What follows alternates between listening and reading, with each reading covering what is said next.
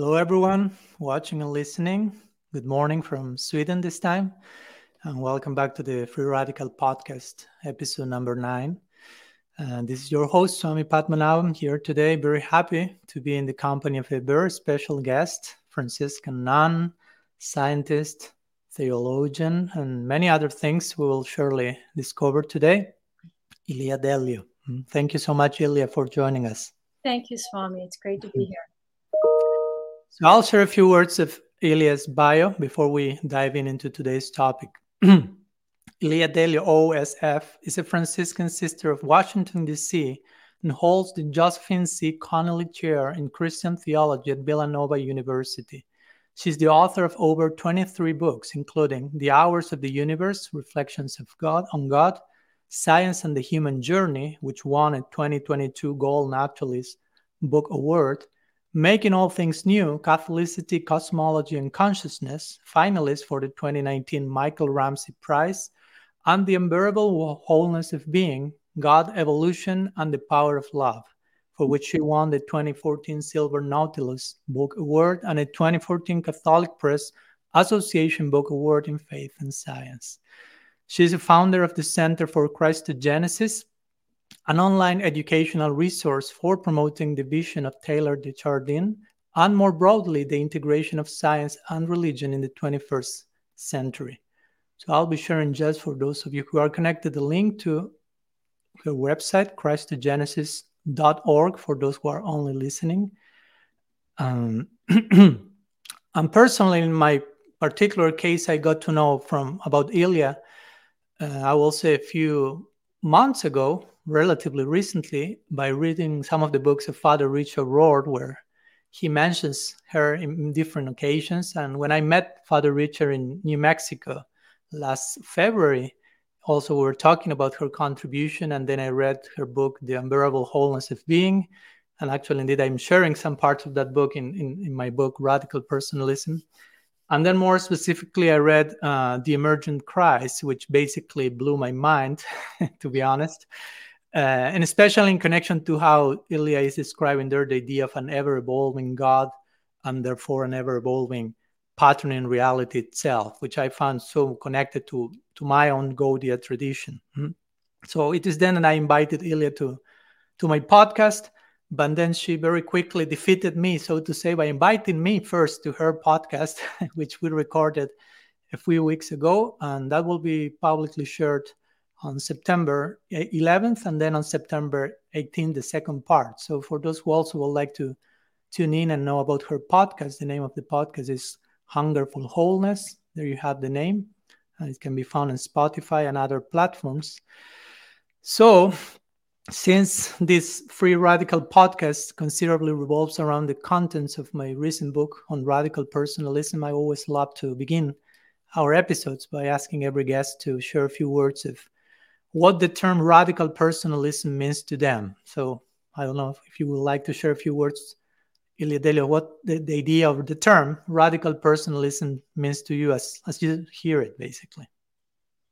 Yeah, I, I, I like the term very much. Um, I've always liked the, the adjective radical, hmm. uh, coming to the root of what we are. And I think um, as I looked at your work, I think, and very, very similar to my own work, what is the root? What is the ground? What, what is it that we're called into being? Um, I think personhood is not a given. It's something that's a dynamic um, engagement. And I think that radical personalism is dynamic be- engagement of our own becoming.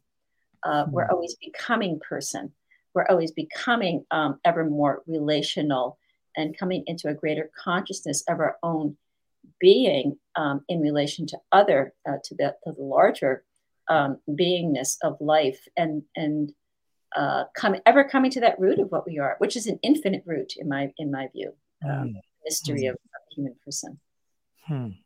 thank you so much. I love it. I especially love the idea of becoming because so much so many times we think of ourselves as being but we do not attach it to that the potential of constant becoming. So thank you so much for blessing me with a further layer of purpose into this idea of radical personalism. So today's topic of, for the podcast, our episode today will be New Language for the Future.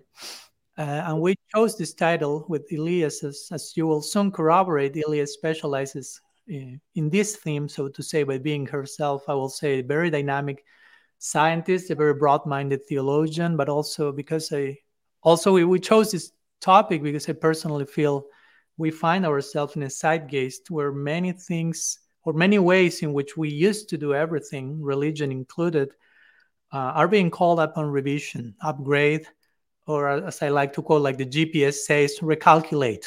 Mm-hmm. So, so in this connection, I'd like to share a brief section from my book, as usual, uh, on which we will be revolving around. And this section is found in page 85 for those who have the printed edition, and it's called Radical Phraseology. And it says like this Our Gaudiya glossary needs to be revised, upgraded, and recognized. Not only do we need new words for some of our ancient terms, but we also need to understand how some of those notions coexist and apply in our lives today, if at all. We need to unlearn, relearn, and repurpose our old lingo in the context of modernity. We call this radical phraseology. Hmm. So, this above section is the one who inspired the title for today's episode A New Language for the Future. So, Ili, I don't know if you have any thoughts that you would like to share to officially yeah. start our session. Right. Thanks, Swami. I, I uh, fully agree with you that language is that which expresses our understanding of things, the basic content of our existence. And I am concerned sometimes that we use language that has within it meaning from another age, from a past age. Uh, even if we use the term human person, for example, I think we, we bring into that term a whole host of understanding that we grew up with from our family, from what our religions taught us. Um, for example, from the Catholic uh, perspective, you know, we were taught that God created the human person, male and female, with body and soul. And so many people think I have a body and I have a soul. Uh, mm-hmm. Uh, and so, not paying attention, say, to what science is telling us about the human person, how we might emerge, you know, in this um, broad stream of biological life. I think mm-hmm. that language can it can uh, deter us from an opening up uh, of understanding in a much broader way. And I think language has two ways of going. It can it can stifle us and it can liberate us. And therefore, it is important that our language uh, reflects the reality as we understand or aware of that reality. Hmm. Uh, words words make a difference. yeah, yeah, totally agree. I especially resonate with what you mentioned about how language can, to begin with, how language is crafting basically our experience of reality. Is sometimes we underestimate the importance of language and how we how the, how it defines how we conceive everything basically yeah. Uh, and, and also not only because words are not so not only crucial in our social engagements or, or conversations with others but in how we in the inner dialogue we are conducting with ourselves. So if we don't have the proper language to talk to our own selves what are we telling to ourselves? What are we hearing ourselves? And and as you mentioned in terms of an ever evolving and ever unfolding any spiritual tradition also i think is of course of an ever unfolding nature so we need a corresponding language that is also ever yes. unfolding um, I, mm. I also have been um, influenced by the work of karen barad uh, a physicist who wrote the book meeting meeting the universe halfway and mm. uh, she builds a whole philosophy based on Niels Bohr's insights in quantum physics. But why I'm telling you this is because she spends a whole chapter talking about the way especially Western modernity, use language to carve up the world. And so she says, you know, after Descartes, um, language became mental constructs that we hmm. begin to categorize things. And what her whole idea is that um, we place so much weight on words to the neglect of experience. Um, mm. And therefore, she's saying that in a, in a world that's entangled, where our root reality is deep relationality, mm-hmm. we have to be attentive or present to that deep relationality, which is an experience that goes much more deeply than language alone. And in, in her view, like if we stay at language, we wind up in little boxes of, you know, what people are and what religions are and you know what truth is and who has the truth and and we start arguing and you know getting into conflict because we're no longer attentive or disconnected from the deeper experience hmm. of belonging together you know hmm. with reality hmm. yeah yeah like, like i remember i put in my book that we we need a journey language no we need to speak in terms of we need we need a language that is this depicting the experiential landscape that we are going through and not just merely as you mentioned yeah. Con- constructs and, and boxes and labels that we know quickly where which box to go and put everyone in their corresponding yeah. box according to our bias and and even in, in terms of religion as you mentioned with language we can both uh, con- con- st- stifle or liberate and I, I remember i put in my work in my book we can be rooted in tradition or also we can be rotten in tradition to make a play of words in, in, in, in, the name of what tradition says what scripture says what the words of the book says and we can end up justifying yeah. just about anything i think you know one of the examples um, of a, a, great figure certainly from the christian tradition that speaks to this question of language is francis of assisi hmm. great medieval saint and one of his famous sayings is preach by your example but use words when necessary. Yeah. Um, and you know, I think we've kind of modified that language, but that saying, but it was a great way of saying, you know, your way of being in the world, your actions, your whole going about the world is much more expressive of what you're thinking and you know and who you are than any language you can use. Hmm. And um, one time he went into a group of Poor Clare nuns and he was going to give them a sermon. And he walked into the room and he took a bowl of ashes. He sat in the middle of the of the circle. He took a bowl of ashes and put it on his head and he sat there in silence. That hmm. was his sermon. and and I wonder sometimes, you know, that we have so lost the capacity of our own beingness to express the truth of reality that we keep using a lot of words to explain things. We're such a wordy culture, quite honest, a mm-hmm. wordy world. Uh, it's not just any culture. I mean, with the internet now and so much information, just just all over the place, people are bombarded by words and and ideas, you know, and we're lost in it. we we're we're just kind of drowning in words, you know, and and therefore, uh, I think we're losing that that depth of meaning that comes from uh, just comes from our own beingness, you know, in the way Francis himself, uh, you know, used words sparingly, uh, like the desert fathers and mothers, you know, again in the Christian tradition, uh, the famous the famous anecdote of the young monk who goes to the elder monk and he says, you know, Father, what must I do to become a saint, to become holy? Mm. And the old man just looks at him and he says, mm, you know, not much. And he said, come back in three years. Mm. So the, the monk, the young monk goes away and he says, you know, I fast, I pray, uh, I do good works. He comes back after three years and he says to the older monk, you know, uh, Abba, what must I do to become holy, to become a saint? And the man looks at him and he says, come back in two more years uh, and again, time, right? This time, what does time do for us? So eventually the young monk goes away and comes back. And then on the third try, he says, Abba, you know, I have fasted, I have prayed, I have reflected on my life, I've read the scriptures. What more must I do to become holy?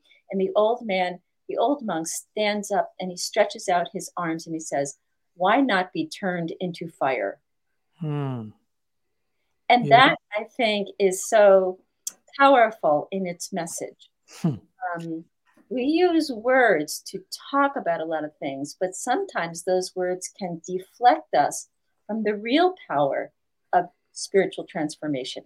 We have to be changed in the core of our being. and that's the greatest message we can give to the world. I totally agree, and I cannot avoid thinking about so many parallels in our own tradition regarding all the different things you're mentioning, which of course is further confirming about the universality of, of these principles.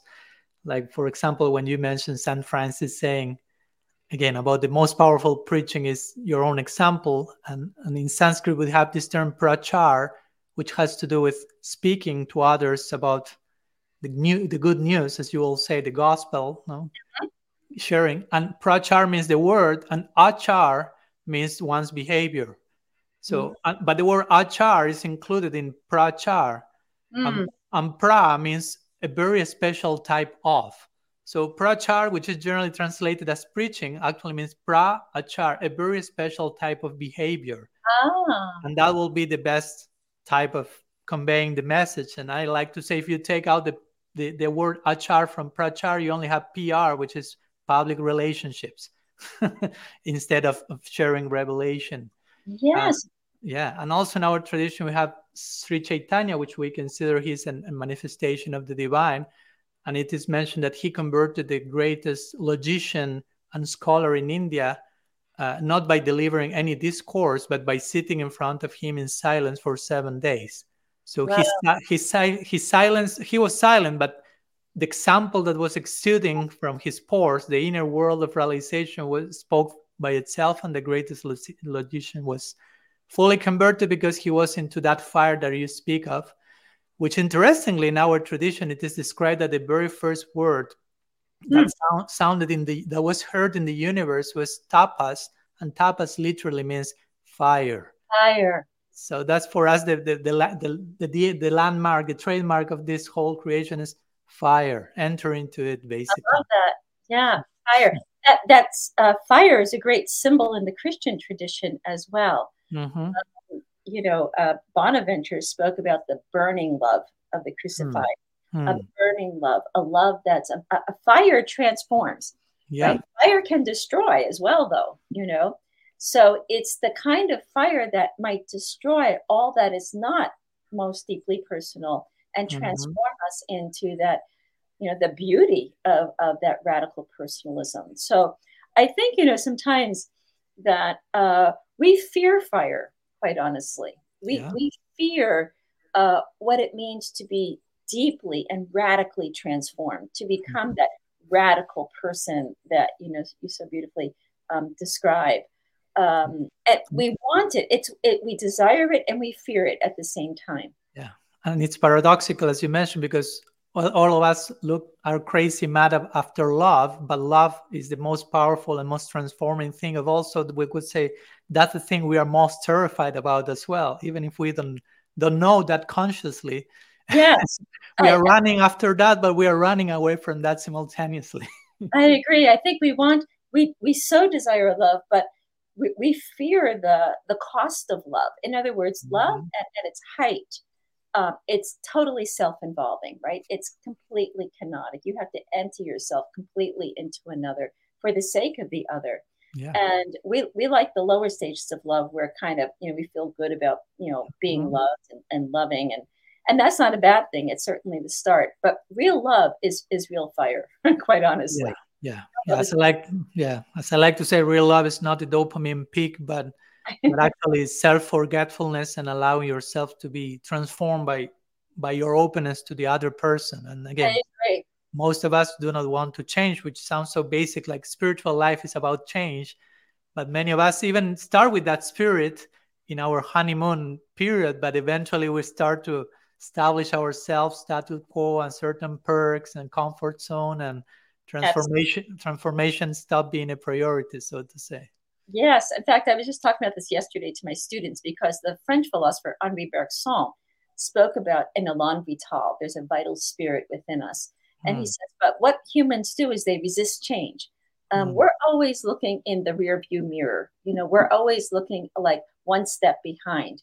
And there's something about, like you said, we like um, we like the way things are, even though we're not completely happy with them. But mm. the hmm. fact of radical change radically frightens us. And so we'd rather like settle for mediocrity mm-hmm. than really aim for radical um, transformation because we don't like the unknown of what that could mean for us. Exactly. that's where I think, you know, the divine element, you know, the divine power within us. Um, we need to trust that, you know, we are loved. We are already loved and held mm. in that love and mm. you know, open, you know, we're invited into the radicality of love itself.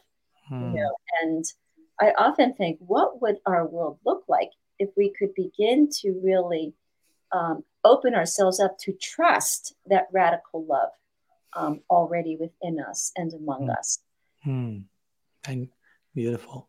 In connection to that, Ilia, I'm thinking also to connect with an important topic we I like to touch. We are talking about transformation, and transformation means change. And I, we were talking in the beginning about the need for sometimes changing not necessarily the words that we may be using. Sometimes we may need that, but also changing how we are conceiving, transforming our conception of the terms we may be accustomed to use. And in that connection, I, I wanted to, to invoke the idea of evolution since uh, according not only to you and through Christianity, but even to our to my tradition, everything is in a constant state of unfolding because that's the very nature of love, and love is the the ultimate arbiter of reality, so to say. So I know that you are very much involved into the conception of evolution and, and, not only evolution of species according to Darwinian theory, but as a root of it, how evolution is taking place to begin with in God's heart, so to say. And, and that ever unfolding is reflected in all the other dimensions. Mm-hmm. So, so I like to invite you to share a few words according to. Yes, I think evolution is, is our reality, beginning with God. I think first of all, as you say, Swami, you know, where there is love, there's hmm. openness to relationality. And where there's relationship, there will always be change, right? So anything that's alive changes. Anything that's dead doesn't change. That's basically how it goes. You know, mm-hmm. a leaf that is dead um, withers, you know, on the ground. Uh, a leaf that's part of a tree that's alive um, will flourish and blossom, eventually fall and die, and then be reborn. And so I, I do think change is the name of the game. As someone said, the only constant hmm. change. You know, hmm. the only thing that doesn't change is change itself. Hmm. and we have, uh, you know, I look at the world in which we've constructed, and while it's rapidly changing and we have a very hard time with it, we've never lived, we've never learned how to live in a world of flow. So I think another word for change is flow. I mm-hmm. think nature itself, nature is a flow of life um, through the cycles of the seasons, through the birth and, re- and death of you know natural um, elements. But you know, I think in terms of God, and it's there's so many layers to this conversation, by the way. But in terms of God, I think um, God is constantly inviting us into more into the moreness of life. God is constantly, oh, you know, um, and our hearts and um, seeking to become more unified in our lives to so that we may become godly. And therefore, God is part of the change. And I think actually our own changing, hopefully, is an evolution or an unfolding toward a higher consciousness of a wholeness, a reality um, of love and light that uh, we have the capacity for. And so um, you know, Meister Eckhart, the Dominican mystic, said, mm-hmm. God is the newest thing there is, mm. the youngest thing. He said, mm. we are united with God, we become new again. Mm. Uh, and I think that quote of Eckhart is so wonderful. You know, God is the newest thing there is, the mm. youngest. Yeah, in, in our tradition, in, indeed, we have a term for God that is Nava Yovanam, which means ever new, ever fresh, ever young. Oh, I love that. Yeah. Oh, that's great because actually one of my terms for God is ever newness and love. Mm-hmm. That's yeah. that's my other name for God. Yeah. Yeah. And, and the actual reason we gave for him to be ever new and ever fresh is because he's ever in love, as you mentioned. He's ever, ever he's love. loving love himself, herself, ever in love. Uh, and, and yes. as I think I mentioned in the podcast we made, one name for the absolute for the divine is Brahman, and the root for the word Brahman comes from Brimhati, which means to, to expand and to grow. Mm-hmm. So you, you, ultimately the expansion and the growth, as you nicely pointed, has to do with the dynamics of love, which is a constant unfolding and a constant un- unpredictability in, in the context of love. We, we also have that idea in our tradition that love moves like a, in a crooked way, like a snake, implying it doesn't move in a straight line that is predictable. Yes. But it's and, unpredictable in the context of love, of course. Yes, absolutely, Swami. And I think, you know, two things I'm thinking here. One is Teilhard de Chardin's notion that the core energy of the universe, he said, is love.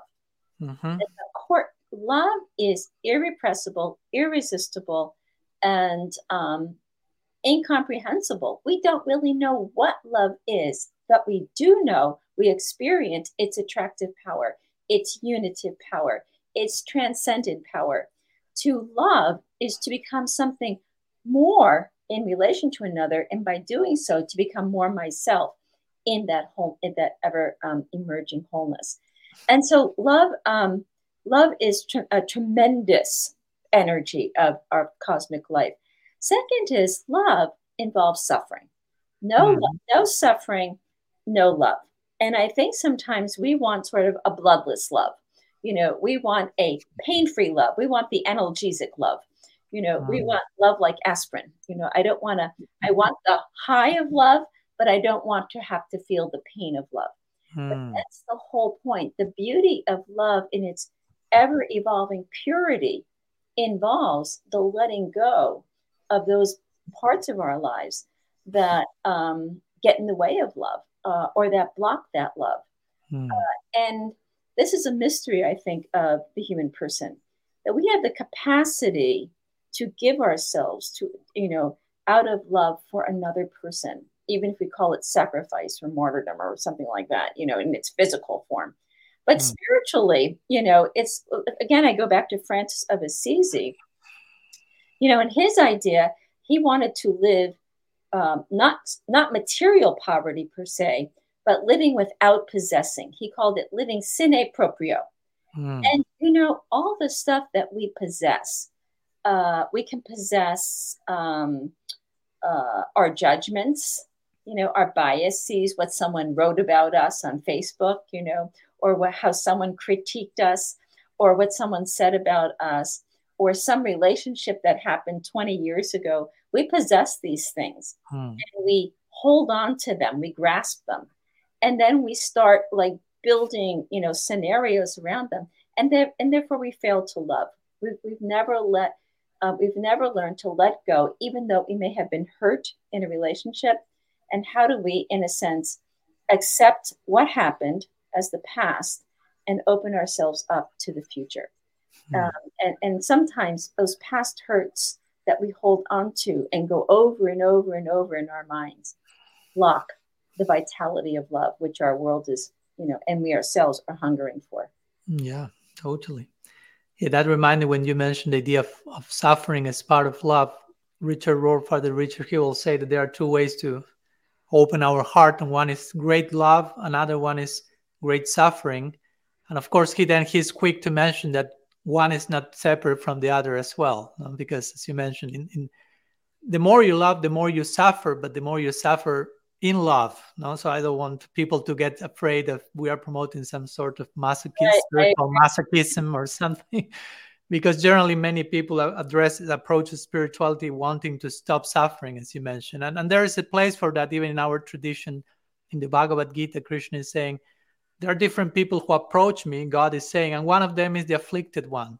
Mm. But eventually, the approach has to mature to the point of accepting another form of affliction, which is the one who, who is part of love, which is there is sweetness in, in, in pain. There is the potential of, of, of finding sweetness in, yeah. in, the pain of, of love, basically. As, and, I think everyone can have an immediate ex- experience of that with compassion.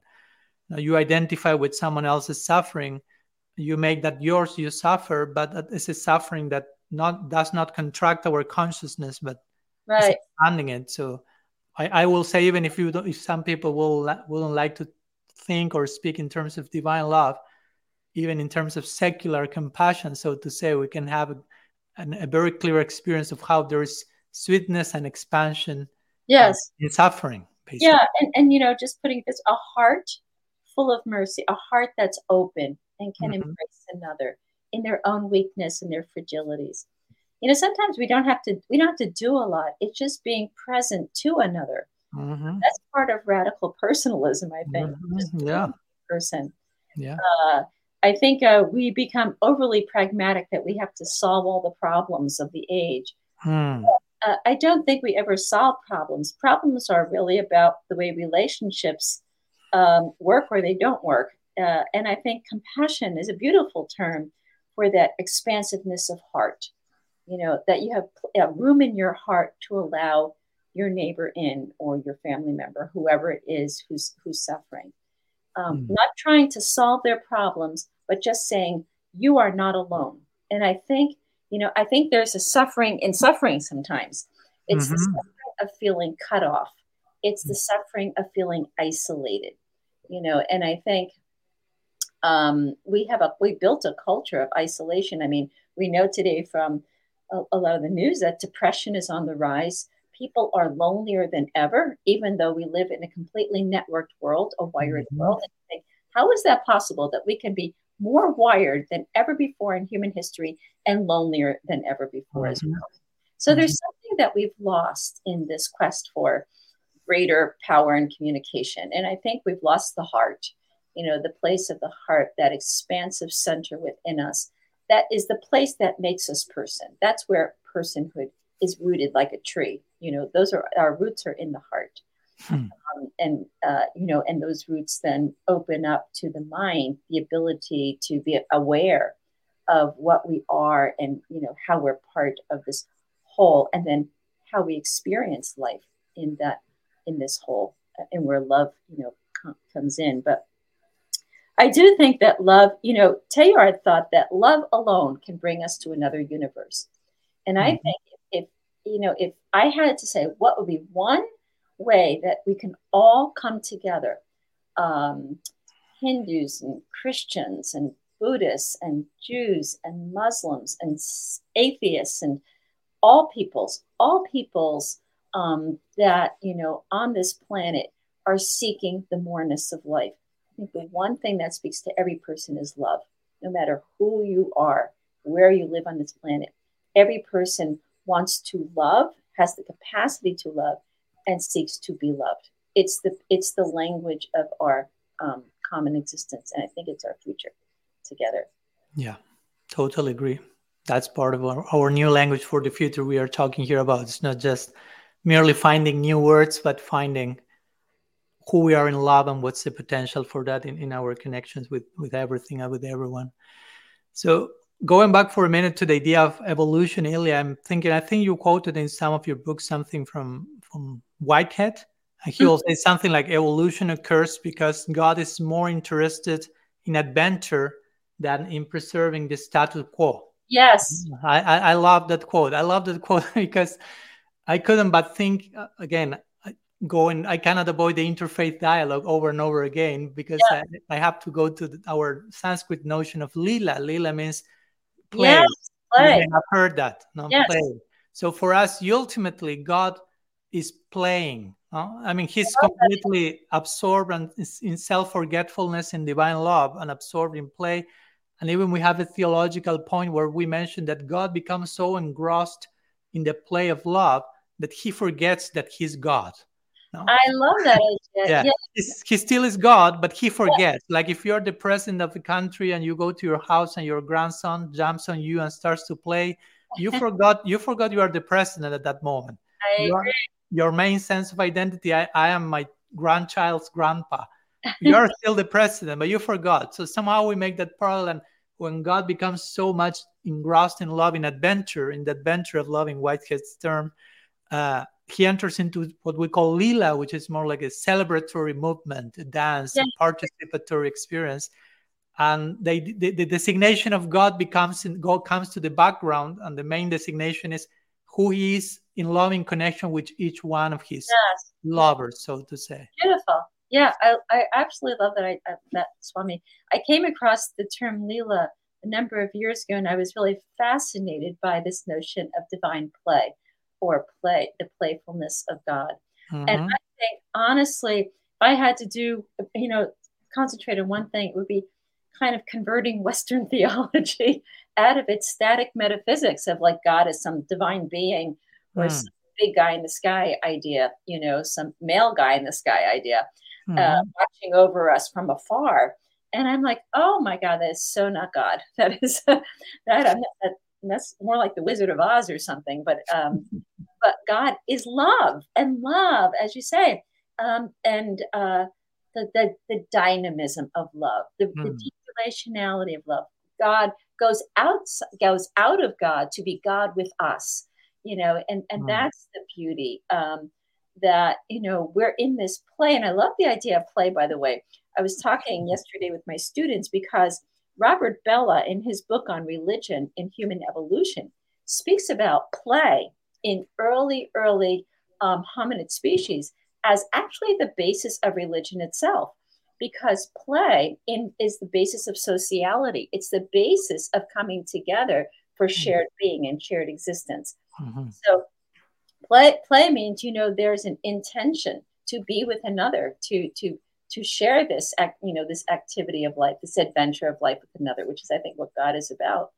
Mm-hmm. Um, and, and therefore, in that intention, you need to be attentive to what you're doing, to be part of the of the playfulness.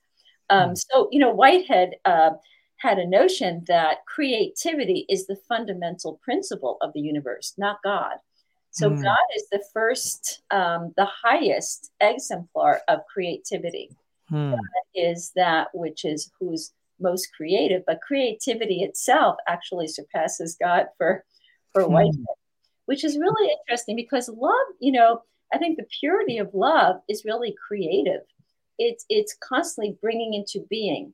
The lover is the poet, the artist, um, the one driven by passion, you know, by desire for the moreness, uh, mm. for beauty, uh, and so um, so I love that idea of the playfulness, the adventure of divinity, you know, in, with us. Like you know, like you say, God becomes, in a sense, as Eckhart would say, God becomes not God, you know, get it, get the God out of the sky. mm-hmm, mm-hmm. Uh, because that God is in playfully in relationship with, you know, calling us into into ever greater um, circles of love. You know. Yeah. Eckhart was the one who said, "God, rid me of God," right? pray God to rid me of God. Yeah, yeah, totally agree with the idea of in order to know Him, we have first yeah. to un- unknow Him and, and, get rid of so many even unresolved father unresolved childhood trauma, father yes. projection, or whatever dogma we have received or processed or unprocessed, and and be willing to rediscover constantly God, not only just one day today after our podcast, yeah. but on a daily basis, basically. I agree, Swami, because I think actually, I think if we think that God is like the big guy in the sky, you know, who's going to take care of us, we actually pre- we we kind of um, we don't take the responsibility then for our own lives. We, we think, well, mm-hmm. God will do it for me. You know, mm-hmm. I'm just going to pray, obey, and you know, God will take care of us. Yeah. And uh, that's really that's actually to the detriment of ourselves and the whole world order. Um, it's just the opposite. God becomes not God to be that power of God, you know, of love within us to say, mm-hmm. look, you have a choice to make. You know, do, do you want to become that radical person, that that endless depth of love that can be tur- that could be turned into fire you know that can transform and purify and change what is you know what is ugly into the beautiful uh, you can you can be part of that and therefore i think i think a sky god actually uh, takes away uh, responsibility we have to be responsible radical persons we have to we have to take um, we have to make the choice to be a radical person. You know, it's not a given. You're taking my audience quite far off their comfort zone, Ilia. Thank you so much for that. Sorry. I, no, no, no, no. I, am congratulating that I am making the official mention of that. So that's official blessing today. Because again, I, I, inside of a comfort zone, there is no way to to ever evolve in connection to God. So I appreciate your point of the willingness to to, to rediscover God and how He's to be found in the playfulness and creativity of love. And in our tradition, even we have a personified expression of divine love, and, it's a female divinity, so to say, which is God in a female way called Radha.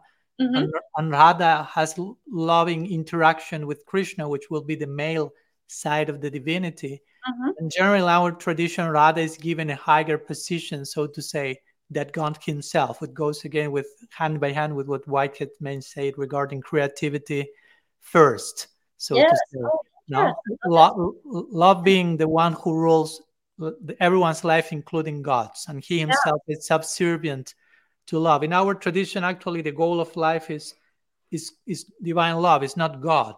No? We we always always make the point. Our goal of life is not God. Is love love for God. And, and, and God's own life, God has also his goal in life, which is also divine love. No, I mean, both God and us share the same goal in life. Sorry, sorry, Leah. What? I, lo- I said I might be Hindu. I'm, I'm not sure. I think I totally agree. Everything. Well, many times I hear you and I say I must be Christian. So we are we are on the same page in that connection. Yeah, that's really yes. beautiful. Mm-hmm. Yeah, for me that's an, an, a really reconciling idea. The same thing that is the goal of life for us is the goal of life for God because that thing that is the goal, which is love, again, is ever evolving, ever unfolding. So you can never fully grasp and capture okay i got my goal of life. It's you can it's always two steps ahead so to say. Yeah. I use i put it in this way every end is a new beginning and every arrival a new departure. It's always a becoming in love you know. The other thing i was thinking about though as you were talking swami is that you know this um the the flow into the ever deeper um, ocean of love really always requires us to live in terms of evolution um, to live a sort of, uh, you know, a little chaos can go a long way. I put mm-hmm. it this way. Mm-hmm. We're always looking for stability, but love always lives on the edge of the future, right? Mm-hmm. When you live in love, you're always looking towards what is to come together, you know, mm-hmm. um, the, the, the not yet. And uh, I think, you know, one theory from science that I've um, been influenced by is that from chaos theory.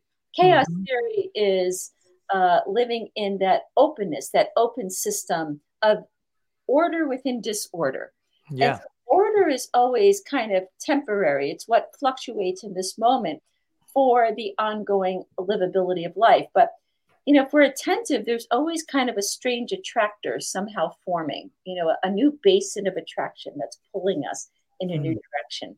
Mm. Uh, and uh, chaos theory says, you know, over time, strange attractors take on a greater gravity of power um, within the system, and it can pull the system into a whole new order. And I think that love works that way. If we really are attentive to divine love within us, it's like a strange attractor.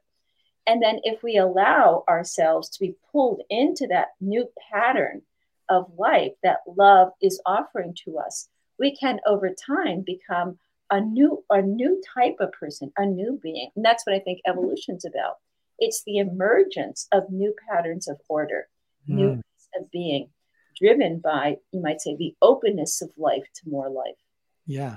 But for that i think we will need to redefine not redefine but reconceive words like chaos because people hear chaos and say no no thank you i don't want that.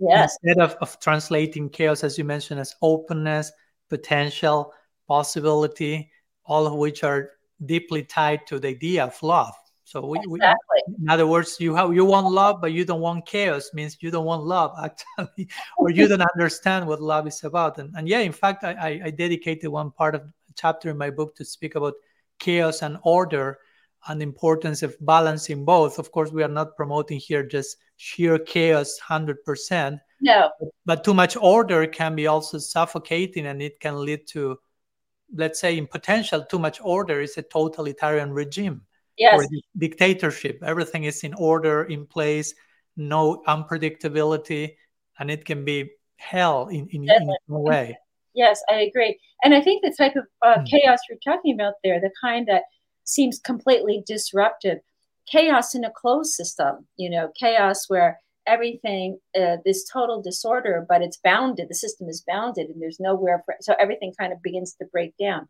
mm. but an open system is a permeable system and yeah. i think you know that's what we mean that there's an openness to the environment so life, life is messy. I mean, we don't have to, you know, you don't have to spend too much time dwelling on that one because it's always uh, because life is unfinished. In ter- terms of evolution, we mm. live in an unfinished universe. We are unfinished persons. We're not mm. finished mm. persons who haven't gotten it, you know, who failed. We're unfinished and we're in the process of becoming. Mm. And that's why to live as an open system is to live within the unfinishedness of life that is moving towards, you know, a type of completion. Yeah. Um, yeah. It gives us a whole new, you know, you might say a ticket to um, be okay with the fact that things don't work out sometimes or that life breaks down. Something new is always on the horizon. yeah. Yeah, that reminds me. One of my teachers, Srila Maharaj, will say, the closer you get to the infinite, the more you will realize there is no limit to perfection. There's no limit to progress in connection to your notion of unfinishedness. Yes. Now, the closer you get to the infinite, you realize there is infinite potential for progress. So you can t- just touch one point in an infinite line, but you can never capture it all. And I think that that for many of us, it's a little bit terrifying in the sense that many of us are are not accustomed to deal with what we don't know, with the unknown. And when we even speak about potential, who we are in, in our becoming, in our potential, we could say, of course, we have we have a pretty dark potential. We have a potential to go to very dark places for sure. We we know that, but also we have the potential to go to beautiful, bright places. But just because our brightest potential is unknown to us, we may be terrified about that. Just because yeah. we don't know. We, we don't whatever we don't know generally we are terrified of even if it's our brightest potential. Yes.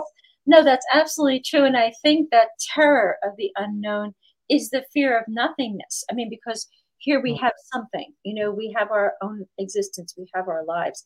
Maybe they're not the best of what we would hope for but here they are and and we know them we're comfortable enough but being called into the unknown, that dark, that future of darkness. But that's where I think faith. Do we really have trust in a divine power of love? I think do we have faith? You know, faith is that there's no logic, there's no reasoning, but there's an assent that I believe, you know, that this power of love will not let me go. And that, that this power of love, whatever it brings me into into the future, will be there for me and will be ever more if I open myself up to it because you're right. We live uh, between, you know, um, some writers say we, we live between animal and angel if we look at the scale of evolution, you hmm. know, in terms of biological evolution. Mm. We're emerging out of a long trajectory of biological life that mm. is hmm. very, very messy, I might add. You know, so fantastic in terms of biological life. We've had five major extinctions on Earth. Hmm. Some say that we're in the sixth extinction.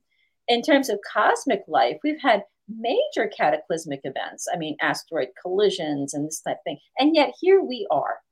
Isn't that fantastic? After 13.8 billion years, here we are, you know, even on Earth, 3.2, whatever it is, 4 billion years of, of life on Earth. Here we are after massive, massive destructions, hmm. after what seems to be a total wipeout of life. And yet we're here to talk about love and the future that to me is so fantastic that no scientific principle could ever really approach. And there's something about the infinite that's already in our midst. And hmm. as you say, we can never really grasp it. We're not meant to grasp the infinite. It is, in a sense, the light that pulls us ever more onto the fullness of life. You know, that wholeness of life, um, that fecundity, like the flowering of life. Mm-hmm. I think for our Christian language, the term heaven, you know, points to. But I also think that's not an other world, that this earth, this planet actually has that potential. And I think oftentimes we have so underestimated the power of life on this planet for the moreness of life. And it's one thing, my hope, my greatest hope, is that we can bring our spiritual energies together in the power of love to to evoke to bring out what we have the capacity for. Hmm. thank you. Beautiful. And, and and i agree that we have to all this capacity and all this beautiful potential that is just knocking at our door here and now not in a future time in a far distant land uh, in many ways it's impossible to fully grasp and we have to be okay with coexisting with that mystery. Well, that that's a way for me to define faith, like having patience with mystery, and patience is being waiting while trusting. Mm-hmm. And I, yes. like yeah. I, I, always recall when Father Richard will say the opposite of faith is certainty. like making this point that we have to coexist with uncertainty and, and, and in that way be retain and, and recover, if you will, this spirit of awe and astonishment that so much characterizes the the vision of the enlightened one, the childlike mentality, or like yes. in Buddhism, they will say the shoshin, the beginner's mind. In our own tradition, our teacher will say we are students forever. And, and in this connection, I would like to wrap up. We are getting closer to our conclusion with one topic that also I know you are very expert in sharing with us, which is technology uh, and we are talking about the new language for the future. And, and since we are talking here about the importance to coexist with mystery and paradox, I, I connect this with technology in the sense that one of the main issues for me, and of course there may be so many, but is that technology is such an incredible thing. I'm, I mean, we are doing this conversation. I'm surrounded by technology here, although you cannot see almost any of that, and and I don't have a, a, a, the minimum clue of how this is constructed, what's what's invested behind this.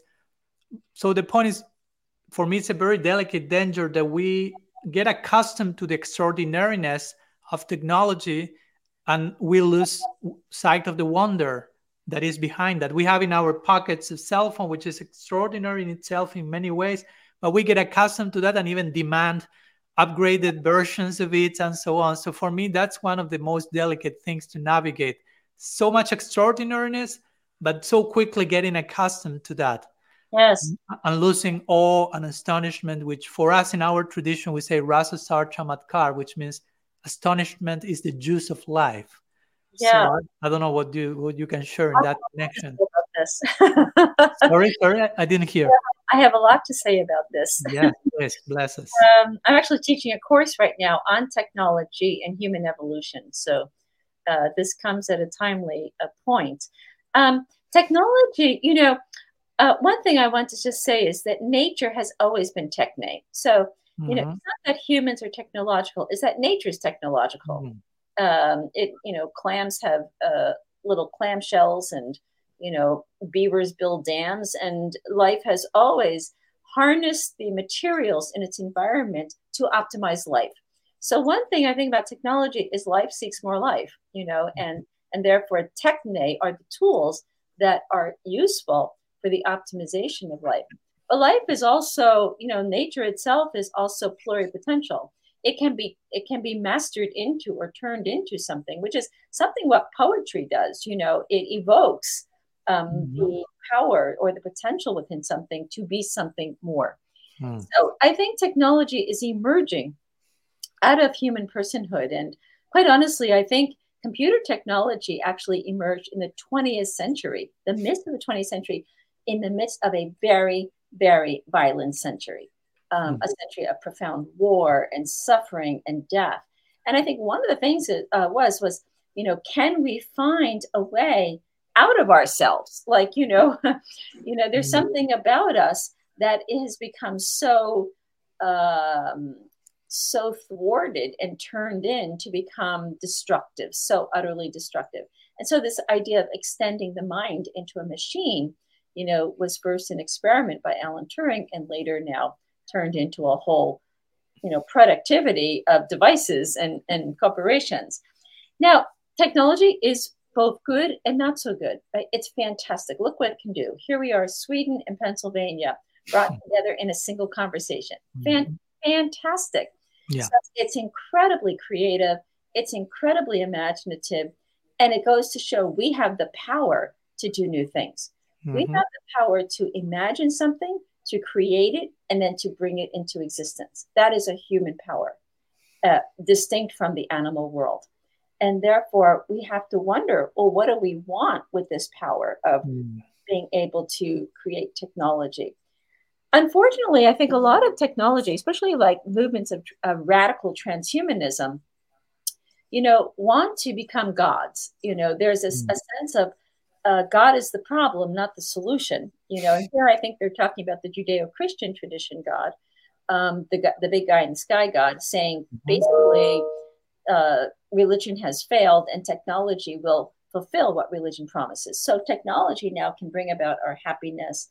We can save ourselves. We can live on. You know, we can download our brains. We can live on forever. You know, mm-hmm. digital immortality and and uh, you know all these ideas. The one downside is that we're so preoccupied with what technology can do for us. As you say, we've lost the sense of wonder. So a lot of kids, Gen Zs, um, you know, they're on their phones. So we have the exoskeletal life. My phone is who part of who I am. So I live my life. You know, if you take my phone away, you take my soul away, basically. Yeah. and uh, this is a problem because we're we're losing the capacity for interiority, the ability to be at home with ourselves, to be in silence, and not constantly inundated by information we are um, enamored by the fact that technology can do something more for us. Now we have Chat GPT, you know, so I don't have to think about writing an essay. I can just go to Chat GPT 4. So we're exporting our minds um, onto our devices. This actually will have negative consequences. We're actually thinning out the whole frontal mm-hmm. cortex of the mm-hmm. brain. So the brain is changing um, as we speak using uh, technology. And part of the reason, you know, and here I'm going to put a little bit of the burden on religions that have been too passive in the whole discussion of technology and its development.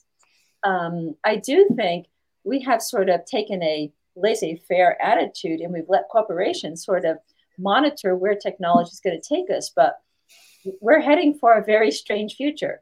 Mm. I think we need to engage in the question what do we want with technology? And what does religion offer that technology cannot? What is so valuable and, and what is um, infinitely valuable about the human person and mm. the quest for radical personalism mm. that technology cannot address, it cannot attain? Um, mm. Teilhard de Chardin basically thought technology is fantastic. It can unify us, it can help create a more planetized consciousness around the globe. But without love, it can lead into a, a disastrous future.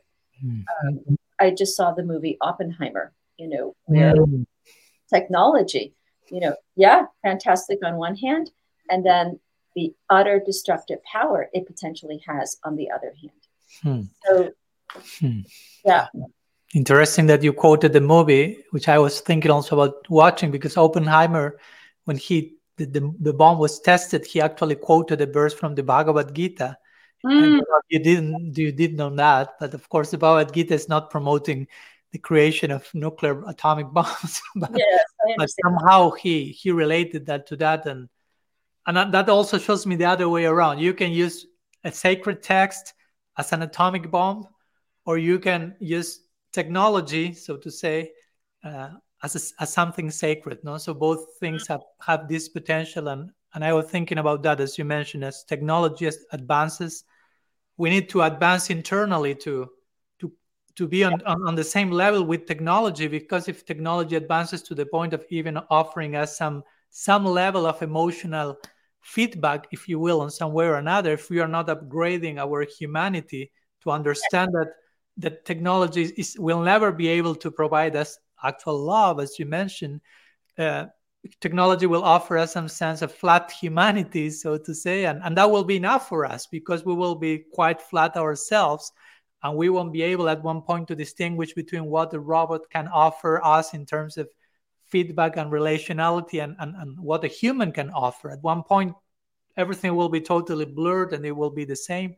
That's absolutely correct, Swami. In fact, what's mm. predicted is that by Ray Kurzweil says by 2045, we'll have so merged with our technologies, we'll have exited our species, Homo sapiens, and we'll be an entirely new species, Techno sapiens. Mm. And the question is do we want that kind of future? Do we want to exit? Do, do we want to go past our humanity into some kind of robotically driven or technologically mediated existence? Um, mm. have to engage that question seriously. And religions have to step up and say, there's some there, there's a spiritual dimension to us that cannot be supplanted or replaced by a, by a technological device and we need to we need to spell that out what this means for our existence for our planetary existence for our life together Mm, yeah. So I think that the role of spiritual traditions is more crucial than ever in connection to what technologies offering us potential in both directions, so to say. So we have big responsibility. Ilia, we are getting to our close. I don't know if you would like to share any concluding thoughts, anything you may like to share before we wrap up regarding today's topic, what we have been sharing. Thank you, Swami. I mean, first of all, I so appreciate your work and um, for opening up the Hindu uh, tradition to me, the spirituality of Hinduism, and it's so beautiful. Really, I just I really want to learn more about it, um, and just to find out, you know. Uh, my teacher, um, Ewert Cousins, used to say, We look like we're separate, but in our roots, we're really part of the same cosmic wholeness. And I think you know, I think as we trace these traditions down to our root reality, it is love that binds us together, you know, and we are one in that heart of divine love. So, my prayer and my hope is that we can continue to share, um, you know, the fruits of uh, what we're coming from to work together towards a new reality of love. That love itself can is much more powerful than any technological device. Uh, and I think if we can maybe harness that power of love for the future of our planetary existence together, then um, we may not need our cell phones in the future. Yeah, love will be the ultimate technology. Thank you so much, Ilia. I will share one more time before we conclude the contact. For those who would like to know more about her work, you can visit christogenesis.org. And also, she has her podcast called Hunger for Wholeness. So thank you so much, Ilia, for coming. And we will meet each other with all of you next Saturday at 10 a.m. EDT time. This time I will be having as my guest Rory McEntee. This whole month of September, I will be inviting different practitioners from other traditions, other quote unquote. As you can see, Ilia is a Hindu and I'm a Christian, basically, as we can see. So we'll be talking with Rory McEntee, the co-author of a book called The New Monasticism. And the title of our podcast will be the new monasticism. So we will continue our conversation of a new language for the future, new monasticism, so on and so forth. So thanks so much to all being present. Thanks so much, Ilia, for being Thank with you. us. A great blessing. And see you all very soon. Thank you so much. Blessings.